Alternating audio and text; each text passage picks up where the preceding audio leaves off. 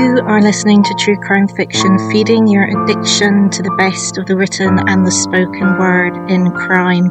If you would like to support the podcast, you can do so for as little as one pound at patreon.com slash true crime fiction.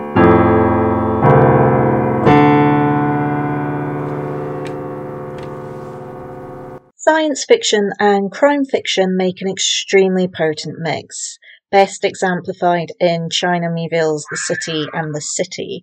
The combination of working out what has happened in the crime and also unraveling world building to understand the culture and history of a future or different universe means that a reader's synapses will be firing more than normal, and the satisfaction of finding the solution to the crime while understanding the implications of the sometimes extremely unusual context means the dopamine hit at the end is higher.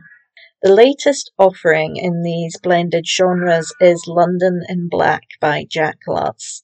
We find ourselves in the near future, 2029, so close that we could expect the London of the title to resemble the one we know today. However, while the landmarks and street names are the same, there is one large difference.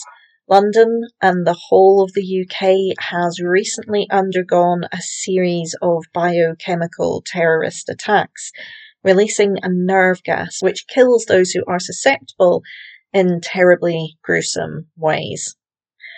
Our protagonist, Lucy, is understandably suffering from PTSD, and almost all of the people we meet have lost someone and are grieving while trying to rebuild their lives and sense of normality.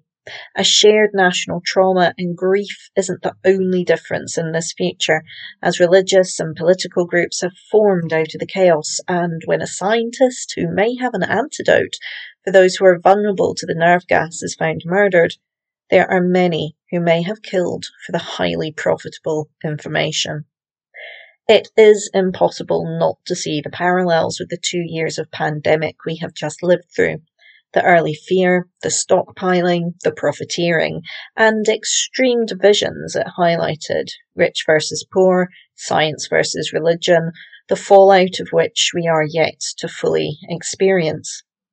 It is these parallels which makes London in Black feel so immediate and vital, yet the difference between terrorist attack and natural pandemic allows us to distance our own recent experiences, rendering it a more comfortable read than a direct lockdown or pandemic novel may give us right now.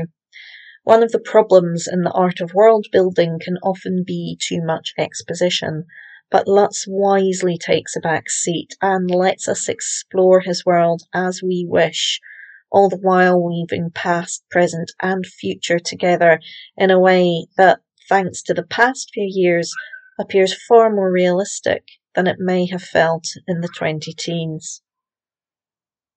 Keep your ears peeled on the podcast for an interview with the author Jack Lutz coming soon. You have been listening to True Crime Fiction, the podcast that is feeding your addiction to all things crime. You can find our website at true-crime-fiction.com, on Twitter at true underscore crime underscore fic, on Facebook and Instagram as True Crime Fiction. Please rate and review on the podcast app of your choice. Music is by Kitty Kitty Meow Meow.